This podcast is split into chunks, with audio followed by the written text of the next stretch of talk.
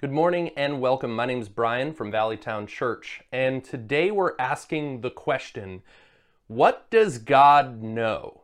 And we're not asking that in kind of like an accusatory sense of like, what does He know? I, I know what I want to do with my life. Clearly, I'm making the best choices. I'm living my best life now. No, it's more of uh, a, a search through the scriptures to figure out what kinds of things, what kind of details does God know about? And how does that affect our faith? And how does it affect our future? And whether or not we have a choice in any of our decisions whatsoever, right? Does God's foreknowledge, if He has it, uh, affect whether or not we have free will? And obviously, the answers to these questions have a variety of different camps within the family of Christianity and how they would answer them. And right, different different Bible verses that people might rest on with greater confidence than others, and, and it definitely shapes your, your interpretation of the scriptures. And as we're on our way towards Romans 9, I couldn't quite get there this week. Uh, this ended up being kind of a key, another key piece of information that we need to have. And so we're going to ask the question what does God know? And what would it mean for him to foreknow? Someone or a people, right? So here we go. Let's first start off in Psalm 139, written by David. O Lord, you have searched me and known me. You know when I sit down and when I rise up, you discern my thoughts from afar. And so God knows the present dealings of David, right? He is aware of when he's sitting down and rising up, okay? And so we also would know that information if we had some sort of surveillance on David or if we were just hanging out with him. We could tell. It'd be very obvious to us when those things are happening. All right? So God knows the superficial actions and behaviors of David in the present moment. All right? And we could infer that he's the same way about us, that he knows presently what we're doing, except he knows it for all people everywhere. Okay, and so that's definitely a lot of knowledge. But David goes further than that. He said that God knows his thoughts. And while we, to a degree, can try to infer what someone's thinking, we could read their countenance and their expression. We might be able to determine a tell that they have and whether or not they're lying or bluffing. Uh, we don't know the thoughts that people have.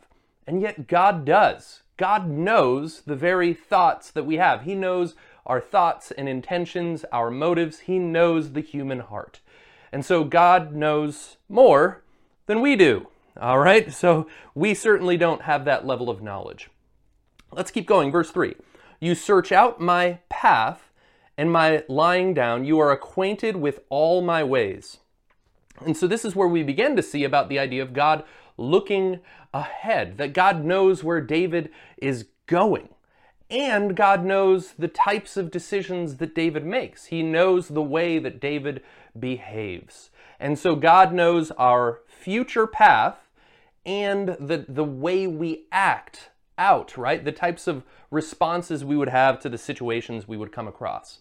All right, but even more than just kind of knowing our general trajectory, in verse 4 it says, Even before a word is on my tongue, behold, O Lord, you know it altogether. All right, so we obviously, if we're in the room with someone or listening to a recording, we can hear the words that someone speaks, or we might even be able to read the lips of someone across a room. Okay, we, we could kind of determine a lot of those things, but but we can't know what someone's going to say before they say it. And yet God has this knowledge. God knows what someone's going to say before they say it. Banana phone, right? You didn't know I was going to say that, unless you saw my notes, I suppose. Which, yeah, it's weird that I wrote that down, I suppose. But God knows what we're going to say, and He didn't know it just because I wrote it down. Even if I said something completely out of the blue, He knows precisely what I'm going to say, what I'm going to do. Verse 5 You hem me in behind and before, you lay your hand upon me. And so God knows everything about David. Uh, there isn't a step that David could make that isn't predicted by God. There's not some corner of the universe that David could hide in or do something that God could not foresee. David is hemmed in.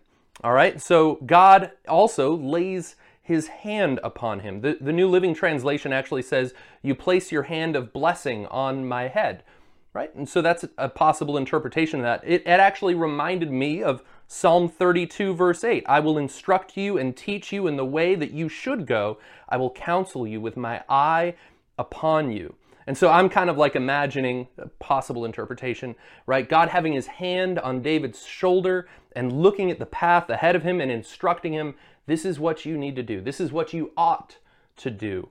Even though at times David and us, right, we resist the things that we should do and we do the things that we shouldn't. But what's interesting is that even in those moments, when we don't do the things we ought, God still isn't surprised by our sin. Let's go, verse 6. Such knowledge is too wonderful for me. It is high, I cannot attain it. And David, you're right. That is a ridiculous amount of knowledge to think about. That is overwhelming to consider how God knows every detail about every human, uh, about what they'll do, about what's previously happened in their lives, about what they're thinking, about what they're about to say, about their ways and the way that they behave. God knows all of these things. And that's a little bit overwhelming, right, David? That's too wonderful for us. And to someone who is a rebel against God, this fact that God has this kind of knowledge, they might find frustrating. They might be angry about this. They might consider it an invasion of their privacy. They don't want God to know these things. They don't want to be accountable to an all knowing God, right? Where their hearts are completely exposed to Him. But to a follower of Jesus, God knowing all of these details is reassuring. Right? Jesus says that the Father even knows has numbered the hairs on our head. Okay? And so he loves us. He cares for us. He knows every detail of our lives. Right? He's somewhat infatuated with us in like a really positive way. And yet, nonetheless, the idea of God knowing might bring to question some uh, issues regarding free will and fatalism.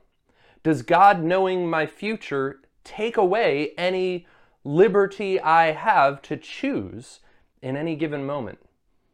Does his foreknowledge also come with it his actual control of my life? Am I so destined in that sense that I have no free will? No libertarian free will is the term that people use right? Does God, in his future knowledge, determine all events? Does he cause all of our, our, actions, or more specifically, is he the effectual cause of our actions? Do we, in any part, have a play in our choices? Let's keep reading about Psalms. Verse 13 For you formed my inward parts, you knitted me together in my mother's womb. I praise you, for I am fearfully and wonderfully made. Wonderful are your works. My soul knows it very well. My frame is not hidden from you when I was being made in secret, intricately woven in the depths of the earth. Your eye saw my unformed substance. In your book were written, every one of them, the days that were formed for me, when as yet there was none of them.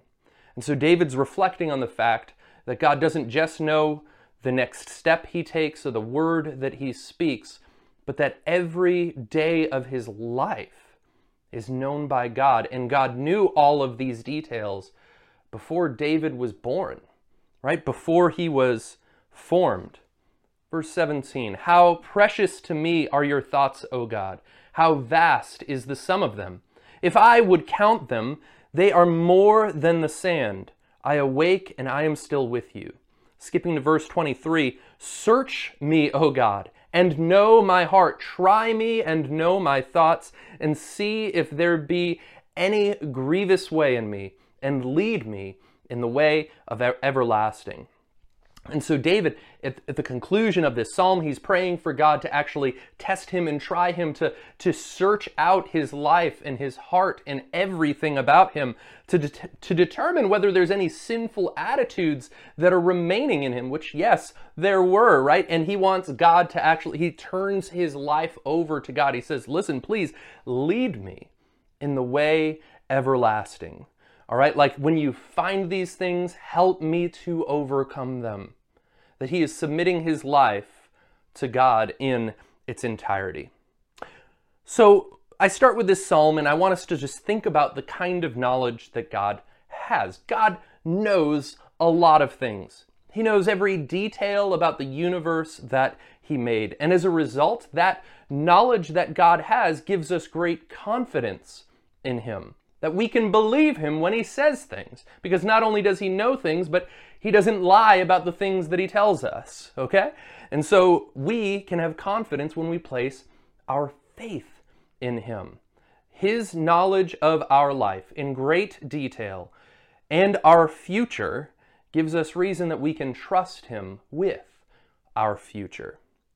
And what's interesting is as we've read through uh, Hebrews 11, the Hall of Faith, and some of the lives of the people of old, we see that God does, in fact, know the future.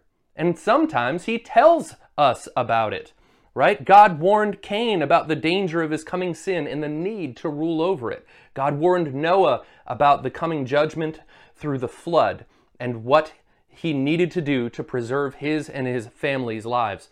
God made promises to Abraham about a future child, about the promised land being inherited by his offspring, about even generations later that his own offspring would be slaves in a distant land. He even told Abraham about the sins of the Amorites that would continue to be committed in that promised land until those people were worthy of the judgment that would yet to be poured out.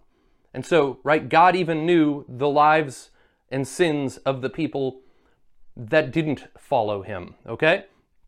And a couple generations later, when Isaac, uh, or actually, I guess that's one generation later, right? When Isaac uh, and Rebecca become pregnant, and she has these two twins inside of her that are warring in her, and she doesn't know what's going on. She didn't even know she had twins at the time. God speaks about the future birth of these twins, and God speaks about the future lives of these men, and possibly even so, of the nations that they represented right? God spoke to her while she was pregnant and said that the older shall serve the younger. And in fact, it's those two boys, Jacob and Esau, and right a particular Bible verse in Romans chapter 9 that has led us to today's whole Bible study adventure. Okay? That based on this verse and the multitude of ways that it could be interpreted, it brings into question, right, what God means when he talks about those two boys, okay? Uh, and as a result, before we get there, I realized it would be beneficial for us to do a little bit more groundwork uh, in order to better understand it. And no, I'm not just trying to wait for Jesus to return so I don't have to preach on Romans chapter 9. So, Lord willing, we'll get there. So, there, uh, so God knows a lot of things. God knows the future, He knows the end from the beginning, and sometimes He had His prophets write it down in the scriptures, and throughout human history, we've seen some of those prophetic promises fulfilled. But yet, knowledge of the present and the past and the future and every detail, that's not the only kind of knowledge that God seems to have as described in the scriptures. That God appears to have knowledge about potential futures that won't happen. All right? That's kind of weird to think about. These hypothetical what if scenarios, it appears as though God knows about them too. All right? He knows how we would respond, right? He knows the ways of David and he knows the ways of us. He knows how we would respond in some of these what if situations, okay? And this type of knowledge philosophers refer to as God's middle knowledge. All right, it is what would happen if certain circumstances were to occur. Okay? Uh, and sometimes in the Bible, right, uh, we see these moments described by God, or they kind of play out a little bit, where God says what would have happened if the situation was slightly different. And philosophers call that sort of scenario a counterfactual, a claim or a hypothesis, all right, a hypothetical state of the world that is then used to assess and the impact of of an action. And so it's kind of like this weird what if scenario. And what's interesting about God is it appears as though he has this what if knowledge. But let me let me justify that. In Isaiah 48, this is an Old Testament prophet speaking to the people of Israel and the Lord's call to them. Verse 17. Thus says the Lord your Redeemer, the Holy One of Israel I am the Lord your God, who teaches you to profit, who leads you in the way you should go. Oh, that you had paid attention to my commandments. All right, so we can kind of see where God's desiring for them to have responded, what God wanted them to do. He says, Oh, that you had paid attention to my commandments, then your peace would have been like a river, and your righteousness like the waves of the sea. Your offspring would have been like the sand, and your descendants like its grains. Their name would never be cut off or destroyed from before me. And so notice a few times in that passage he talks about would have been, right? Would never be. And it all seems to primarily hinge on the oh, that you had paid attention, oh, that you had listened to my commands right? God seems to indicate that the choices that the nation of Israel made had a very real outcome on their circumstances. And at the same time, it communicated what he was rooting for, what he desired them to do the entire time, right? He instructed them in the way that they should have gone, and they didn't listen.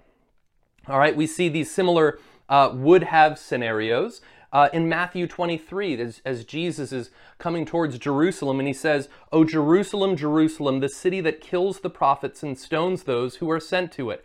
How often I, would I have, all right, how often would I have gathered your children together, as a hen gathers her brood under her wings, and you were not willing. And so, once again, it seems to be hinged partly on the choices, the actions of the people that Jesus is describing, that he's talking about, the particular group at that time that was rejecting his work in their lives.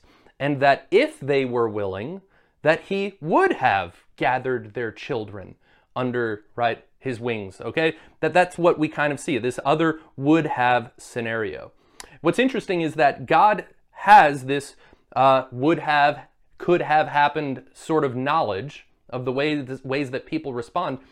And there's actually an instance in the Bible where he even tells one of his followers about that knowledge. And it's actually King David again. There's a moment in which Saul is hunting down King David, and David is hiding in a particular city. This is 1 Samuel 23. And uh, David goes to the Lord in prayer, and he says, Will the men of Keilah, uh, let's see, Keilah, Keilah, surrender me into his hand. Will Saul come down as your servant has heard? O Lord, the God of Israel, please tell your servant. And the Lord said, He will come down about Saul coming to hunt David at that city. Then David said, Will the men of Keilah surrender me and my men into the hand of Saul? And the Lord said, They will surrender you. Then David and his men, who were about 600, arose and departed from Keilah, and they went wherever they could go. When Saul was told that David had escaped from Keilah, he gave up, eh, gave up the expedition. And David remained in the strongholds in the wilderness, in the hill country of the wilderness of Ziph. And Saul sought him every day, but God did not give him into his hand. And so what's interesting in this moment is David asks, like, all right, is Saul coming to get me here? Yes. Will the people of this village hand me over to him? Yes. And then neither of those things quite happened. All right? Uh, right? David used that information and left. He fled. And then the people never had the opportunity to turn him over to Saul. And so David's prayer was this kind of what if scenario and God expressed to him the information that he knew about how those people would have responded if Saul showed up while David was in the city. And then David uses that information and leaves. He flees, and his life is preserved. And so it's kind of kind of interesting. Did God lie? Was God wrong? Was this a type of prophecy that God was just wrong about? No. God was describing to David this counterfactual. If you're still in the city, right, while and Saul shows up, they will turn you over to him. And so God knew the response of these free will individuals in this village if they were given a particular circumstance. And he tells David about it. So it's kind of kind of interesting. And so King David, I imagine this is probably when you would say this knowledge is too wonderful for me, right? Like starting to think about like wait a minute, God just answered that prayer, but then that didn't happen. That means it could have happened if I stayed here. And he's like, wait a minute, God knows, right? God knows all of this other types of hypothetical versions of reality? That's kind of weird, right? But I want to point out, it turns out, even though we don't have this middle knowledge, we are still able to partly make predictions about future outcomes and consequences based on actions and behaviors and patterns and trends. And in fact, God has even given commands in the Old Testament where He expects us to predict certain outcomes in the future based on particular circumstances.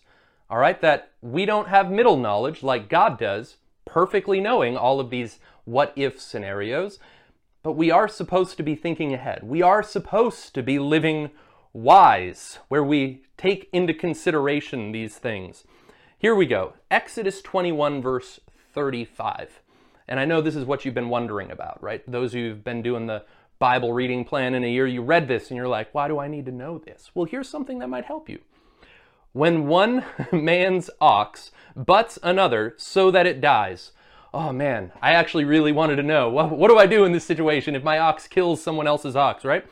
Then they shall uh, sell the live ox and share its price, and the dead ox also they shall share. Okay, and so like, oh, it's just an accident. Animals being animals. Okay, we'll we'll split the difference. Okay, we'll be we'll each divide the outcome, and so that seems to be a fair ruling. But notice next, verse 36. Or if it is known that the ox has been accustomed to gore in the past, and its owner has not kept it in, he shall repay ox for ox, and the dead beast shall be his. As in, it sh- the dead uh, he gets to keep the one that was right gored, and then the living one is now belonging to his neighbor. And so, what I want to point out is that an ox owner was expected to observe and anticipate the future response of their animal based on its past behavior, and that the owner is held accountable if he doesn't act according to this knowledge. Okay, and so consider this.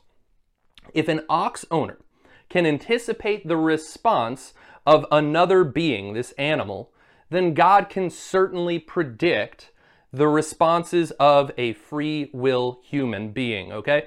And in God's case, He's not just making predictions or guesses, He knows this perfectly, accurately. He has this information.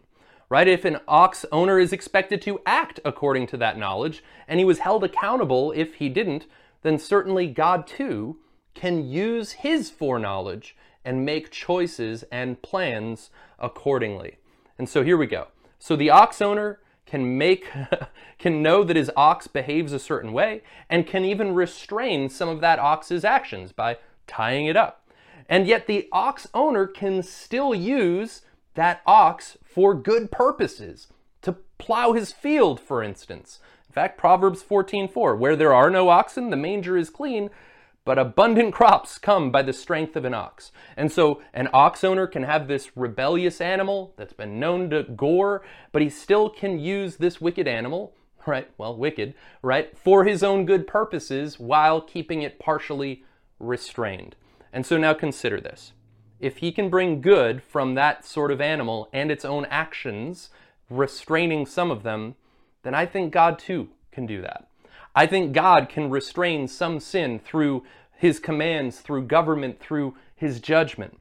I think he too can use humans' own free will choices to bring about good things for his glory. Right? Even if we humans are rebelling against him with some of those choices. I think that God can endure having a stubborn ox for a season and still fulfill his purposes. Okay? And we've, we've already seen moments like this in the stories of Abraham, Isaac, and Jacob, right? Where when uh, Isaac was blessing his son, Isaac and Rebekah and Esau and Jacob, all of those individuals were in some way doing wrong, and yet God's plan still prevailed right? Even though all of them were making different choices as to i don't know should i should i go in disguise? What if he what if he recognizes that i'm not really esau and i get a curse instead of a blessing right? They're all making these choices and yet god knew while they were still in their mom's womb that the older would serve the younger. God wasn't surprised by any of their actions or behavior. Okay so i've set up the stage for God's knowledge and God even his foreknowledge, his knowing the future, and the ways that we as humans respond to circumstances we face in the world. Let's jump into Romans chapter 8. Okay, here we go. Romans 8:28. And we know that for those who love God, all things work together for the good, uh, for good, for those who are called according to his purpose. Okay, and so what, what I see when I read this, all right, that for the people who love God and are called according to his purpose, God is at work in their lives. That even when there's suffering, as described elsewhere in Romans chapter 8, okay, it's not a super convenient, comfortable life that God promises us. But even when there's suffering, God is at work in our lives. That his purposes will prevail and that although he may not be directly causing, so to speak, all of these painful, suffering, persecuting things that might happen to us, he is purposing them to work together for good, for our good and for his glory. Okay, let's keep going. Verse 29. For those whom he foreknew, he also predestined to be conformed to the image of his Son, in order that he, that is Jesus, might be the firstborn among many brothers. And those whom he predestined, all right, so he's got this destiny for them, this purpose for them, he also called. And those whom he called, he also justified. And those whom he justified, he also glorified. And so, verse 29, we start to see this idea of like, all right, God's foreknown people, He's predestined them, right? That He He has this desire that they will become like Jesus, live like Jesus in this earth. That this is something that God has decided based on what He knows and what He wants and desires. That He has called these people that He's foreknown, right? That God has a, a purpose for them to serve Him in His will.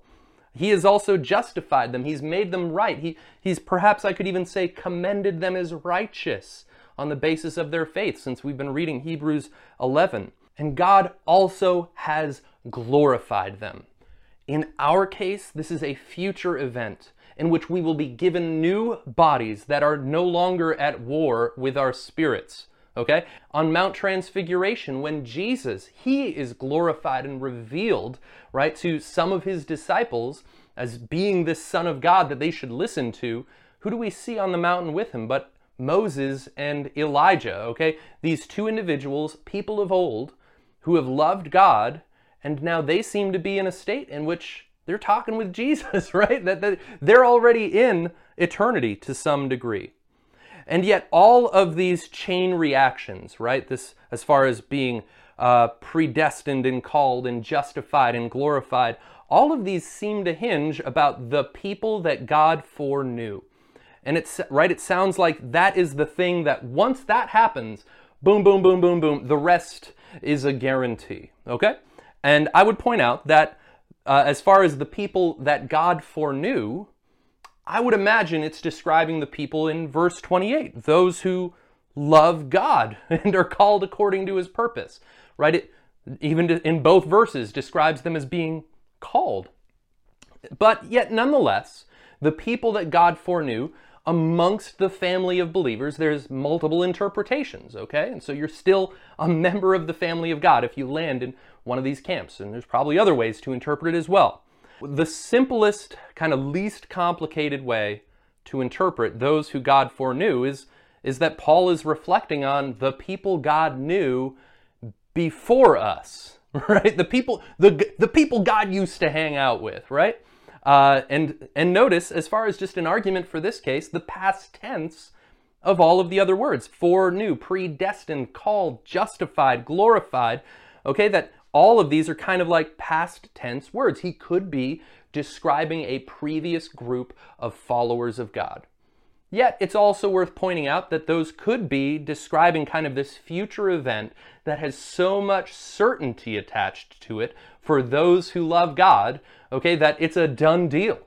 Right? It's like that we have been glorified even though it's a yet to happen thing. Like that events have been set in motion that cannot stop now. That some could argue it that way. It's uh, the already but not yet nature of God's kingdom. But yet, earlier in this passage, I would point out that God did talk about glorification as a future event, not a past tense event. In, in verse 17, he says, And if children, then heirs, heirs of God, and fellow heirs with Christ, provided we suffer with him in order that we might also be glorified with him. And so it kind of describes it like there's still this yet to come event. So, nonetheless, when it comes to these individuals, uh, those whom he foreknew, it's possible Paul is talking about the people of old, right? Uh, one New Testament theologian says you could have translated it roughly for those who God formerly knew, he previously determined them to be conformed to the image of his son. And this is kind of similar to Hebrews 11, right? Uh, for by it, by faith, the people of old received their commendation. And so it's possible that Paul is reflecting on God's faithfulness to the people who have lived before us to remind us that we can have confidence that God continues to do the same sort of thing in our lives, in our day, right? That it's, it's speaking to the character of God, that we can trust Him with our future. And so, this is a possible interpretation of that passage regarding who are the people that God foreknew. Maybe it's talking about believers in the Old Testament. Okay? Another common uh, interpretation is that the people that God foreknew are those that God has effectually chosen from before time began. That people that God chose for them to believe in Him and there, thereby be saved. Right? This is often referred to as Calvinism. Okay, and just so you're aware, I'm probably not a Calvinist. I don't think so. But I listen and I study. I, I, I have grown under the ministries of those who are. And so if you're a Calvinist, you're in the family of God, okay? And so this isn't any mean, any, there is no need for us to divide over these issues, okay? Uh, but nonetheless, the Calvinist interpretation would interpret that word foreknew to mean that God loved them before, not just like known them before. And their argument is that the word know, especially in, a, in the Old Testament context, was this relational knowledge.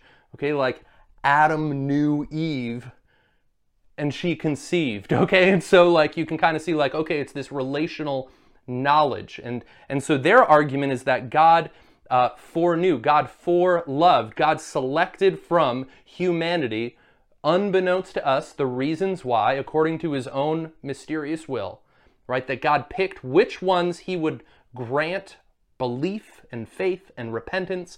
They would trust in him, they would be called, justified, glorified, and the whole gamut. All right, and so that's a common interpretation of those whom he foreknew.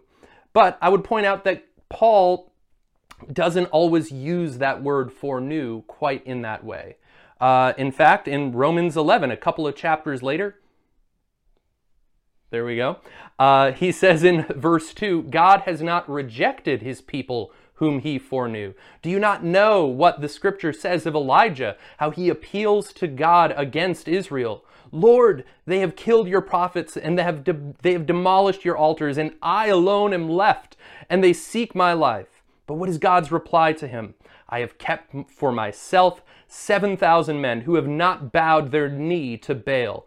So too, at the present time, there is a remnant chosen by grace. But if it is by grace, it is no longer on the basis of works. Otherwise, grace would no longer be grace.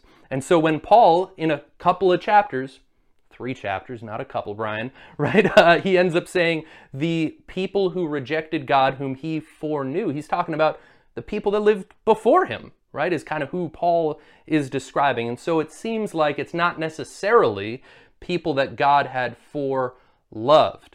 And another instance in the New Testament in which this verse is used is in the book of Acts when Paul is on trial. And in Acts 26, verse 4, he says, My manner of life from my youth, spent from the beginning um, among my own nation and in Jerusalem, is known by all the Jews. They have known for a long time, if they are willing to testify, that according to the strictest, strictest party of our religion, I have lived as a Pharisee. Okay, and so he's on trial and he's like, All of these people used to know me. He's describing this knowledge of him in the past that they had. So it wasn't necessarily a love that they had for him. Okay, and so there's another possible interpretation that those that God chose is on the basis of his foreknowledge, his knowing the future, his counterfactual middle knowledge that he has about humanity, right? That those that he foreknew could be describing the fact that he knew those who would love God, the people in verse 28. All right, and so, right, the ones who loved God are the ones that are known by God, is actually found in 1 Corinthians uh, 8, verse 3. If anyone loves God, he is known by God. And so we kind of get this idea that, like, okay, maybe there is this relationship about the people that God is foreknowing in this moment are the ones that God knew would love him all right, or knew would find faith in Christ, okay? And so this is kind of the third possible interpretation there, all right, that God knows those who love him. And this is this is one of the ways that I think we could begin to make sense of this passage that it's a way to reconcile our human free will choices and God's knowledge of those choices and God's knowledge not having an effectual cause on those choices that would then, say, implicate him of any of our sinful actions, right? That we would still bear full responsibility for the wrong things that we as humans have done. That we couldn't somehow say, well, God must have done it because he chose us for repentance or chose us to remain in sin. And thereby, he is the effectual cause of all evil, right? That ends up being a hard thing for Calvinism to reconcile with. But nonetheless, it seems as though God is able to work with the free will choices of individuals, of those who love Him and those who don't, right? Remember the person who owns the ox that gores things? The ox owner was able to use even that ox for his own good purposes. And in fact, in the life of Joseph, who is He's a few generations from Abraham. He's actually sold into slavery by his brothers, and years later, when he's now in a position of authority and has been used to rescue many people from famine, his brothers find him and he reveals his identity to them, and his brothers are terrified of what he's going to do, like, because they did him wrong. And then in Genesis 50, verse 20, he says this to his brothers as for you, you meant evil against me, but God meant it for good, to bring it about that many people should be kept alive, as they are today. So do not fear, I will provide for you and your little ones. Thus he comforted them and spoke kindly to them. All right, and so we saw that in the Joseph story and really throughout the scriptures. Even when people are willingly doing the evil thing, that God is still purposing, God is still working all things together for good for those who love Him and are called according to his purpose. That God not only foreknew the way that his brothers would treat him, that is Joseph, but he could also play that into his purpose and plan to rescue many people from famine. All right, that this was all what God had purposed. And in fact, God had even spoken of their going to Egypt uh, to Abraham in Genesis 12, right? Like that he's like, actually, yeah, some of your offspring, they're going to be down here and they'll be in slavery for 400 years before I bring them out again, right? That this was all according to God's purpose. That God foreknew all of the choices of every individual and was able to plan and purpose accordingly. A wonderful example of this, of God being able to use even the wicked choices of men to bring about good, is the crucifixion. Okay, consider this. All right, the crucifixion, the most wicked thing humanity has ever done, killing God Himself, the only innocent person to have ever lived on the earth. That's the crucifixion, right? The, the, the most wicked thing we've done. And yet, even in the midst of that, God was working it for good, for the saving of many people, okay? And so in 1 Corinthians 2, verse 8, it says this None of the rulers of this age understood this, for if they had, they would not have crucified the Lord of glory. And so notice the counterfactual there that God happened to know that if certain revelation or knowledge of his plan for salvation had come to the rulers of this age, they would not have crucified Jesus. That's a counterfactual, a possible hypothetical future event that did not occur. Instead, what did God do? He chose to keep his gospel salvation mysterious and partially hidden so that those rulers of this age would continue on with their own choices to kill Jesus. And when it actually talks about the rulers of this age, it's likely referring to spiritual and demonic beings, not necessarily human beings. And in fact, we actually see the demonic and humanity at work together in this event in John's Gospel. John 13, 2, at the Last Supper, it says, During supper, when the devil had already put it into the heart of Judas Iscariot, Simon's son, to betray him, that is, betray Jesus. Okay, that the devil was completely duped by God's plan and purpose for salvation, right? That he's like, this is a good idea. I'm going to convince Judas to betray Jesus and get him killed. Judas himself thought it was a good idea to betray Jesus. And there were other wicked men involved in this scheme as well. And yet, God, above all of this, reigning supreme, is able to purpose and plan for His good pleasure and for our good and salvation using the free will wicked choices of both demons and humans. It's incredible.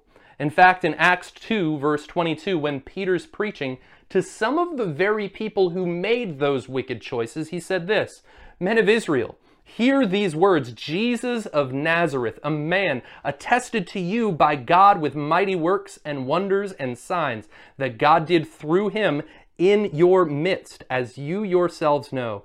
This Jesus, delivered up according to the definite plan and foreknowledge of God, you crucified and killed by the hands of lawless men. God raised him up, loosing the pangs of death, because it was not possible for him to be held by it. And so, even in the evil deed of the crucifixion, right, men made choices. They crucified and killed with lawless men. They banded together, yelling, Crucify him. They cooperated in this plan to murder the Son of God, and they were guilty for it. All right, later on, Peter tells them, Repent, right, from this crooked generation and experience this life that God offers you, right? So the men were definitely guilty. They definitely made those choices, and yet all of this was God's plan. God planned and foreknew, right? God, that Jesus was delivered up according to the definite plan and foreknowledge of God. And so, did God cause wicked, lawless men to kill Jesus?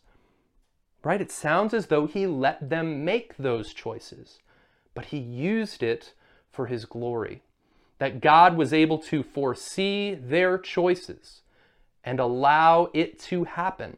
And in fact, even with the leaders of that day, God may have intentionally raised some of them up into positions of authority because he knew their wicked hearts and that he could use even their wicked actions to bring about the rescue of many. All right? In fact, that's what Paul argues in Romans chapter 9 about Pharaoh. That God allowed someone with that wicked of a heart, a hard heart, to be raised up so that God's glory could be made known to all the nations. And so God still planned, God still knew, and God still worked all of this together for the good of those who would love Him, those who are called according to His good works and glory, right? So, in conclusion, what does this help us, right? Knowing that God has all of this knowledge and all of this planning. How, how does this help us as followers of Jesus, living right now in the midst of this creation in which we have limited knowledge? Well, it helps us to trust God, to trust Him with our future, right? As Jesus talks about in Matthew chapter 6 in the Sermon on the Mount, don't worry about tomorrow, right? God knows what you need before you even pray for it. God knows that these are the things that you need, and after all of these things, it's what the Gentiles seek after. But what are we supposed to do? We are to seek first His kingdom and His righteousness, and He'll add all those things to us. So God knows our future, so we don't have to worry about tomorrow, even though sufficient to the day is the trouble therein. Or what about, right, Romans chapter 8? When we are in the midst of suffering, we can know that God works all things together for the good of those who love him and are called according to his purpose. Or in moments in which we are tempted. 1 Corinthians 10 says that God will not let you be tempted beyond what you can stand, but he will provide a way of escape. And so even if I find myself in the midst of temptation, I can trust God that He foresaw, He foreknew the amount of temptation that with Him I could endure, that God is not also, He's not just like passive in that moment, but He actually even planned my route of escape from those moments of, of temptation, that I would flee, right, from idolatry and sexual immorality in those moments, right? God's got it all planned out. So I'm like, all right, oh, even in this moment, when my flesh is acting up to sin against my God and Creator, God's at work. God knew this was already going to happen, and he's got a plan, right? Or consider this for the persecuted church, right? When he writes letters, the epistles or the book of Revelation is written to persecuted churches, those who are suffering because they love Jesus. They can know that in the future, God will make it all right, that God will bring justice. He will bring those who don't repent and were harming the saints, He will bring them to just judgment right? That they, have, they can have confidence that even though this life they're experiencing difficulty, it is not worthy to be compared to the glory that is yet to be revealed in them. Or think about this our knowing that God knows, it changes the way we live and work on this earth. In Ephesians 2 8, it says, For by grace you have been saved through faith and it is not of your own doing. It is the gift of God, not a result of works, so that no one may boast. But check this out we're not saved by works, but we are saved for works. In verse 10, for we are his workmanship, created in Christ Jesus for good works, which God prepared beforehand that we should walk in them. And so, firstly, if you have not yet been saved, I trust that God has been planning and purposing your life to hear this message so that you can respond to the good news of, of Jesus. That he chose to come and suffer and die so that you could be forgiven, that you could be saved, that you could be commended as righteousness because of what he did and your faith in him and what he did for you. Right? So, firstly, I would recommend that. Respond to the gospel, respond with faith, believe in Jesus, receive him as your Lord and Savior. And secondly, if you are a believer, notice how God works in us and through us, before us, and around us.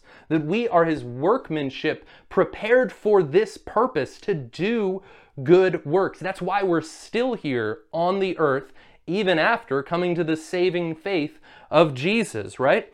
That that God is working in us to do good works. And when he does so, he plans on us succeeding. Yes, sometimes when we do the right thing, we will experience persecution in response.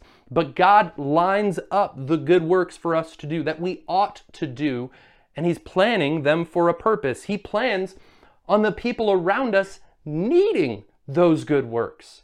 That He's orchestrated their lives to cross our paths for His good purpose, for His glory, that when they see our good works, they some of them will respond, and some of them will glorify our Father in heaven.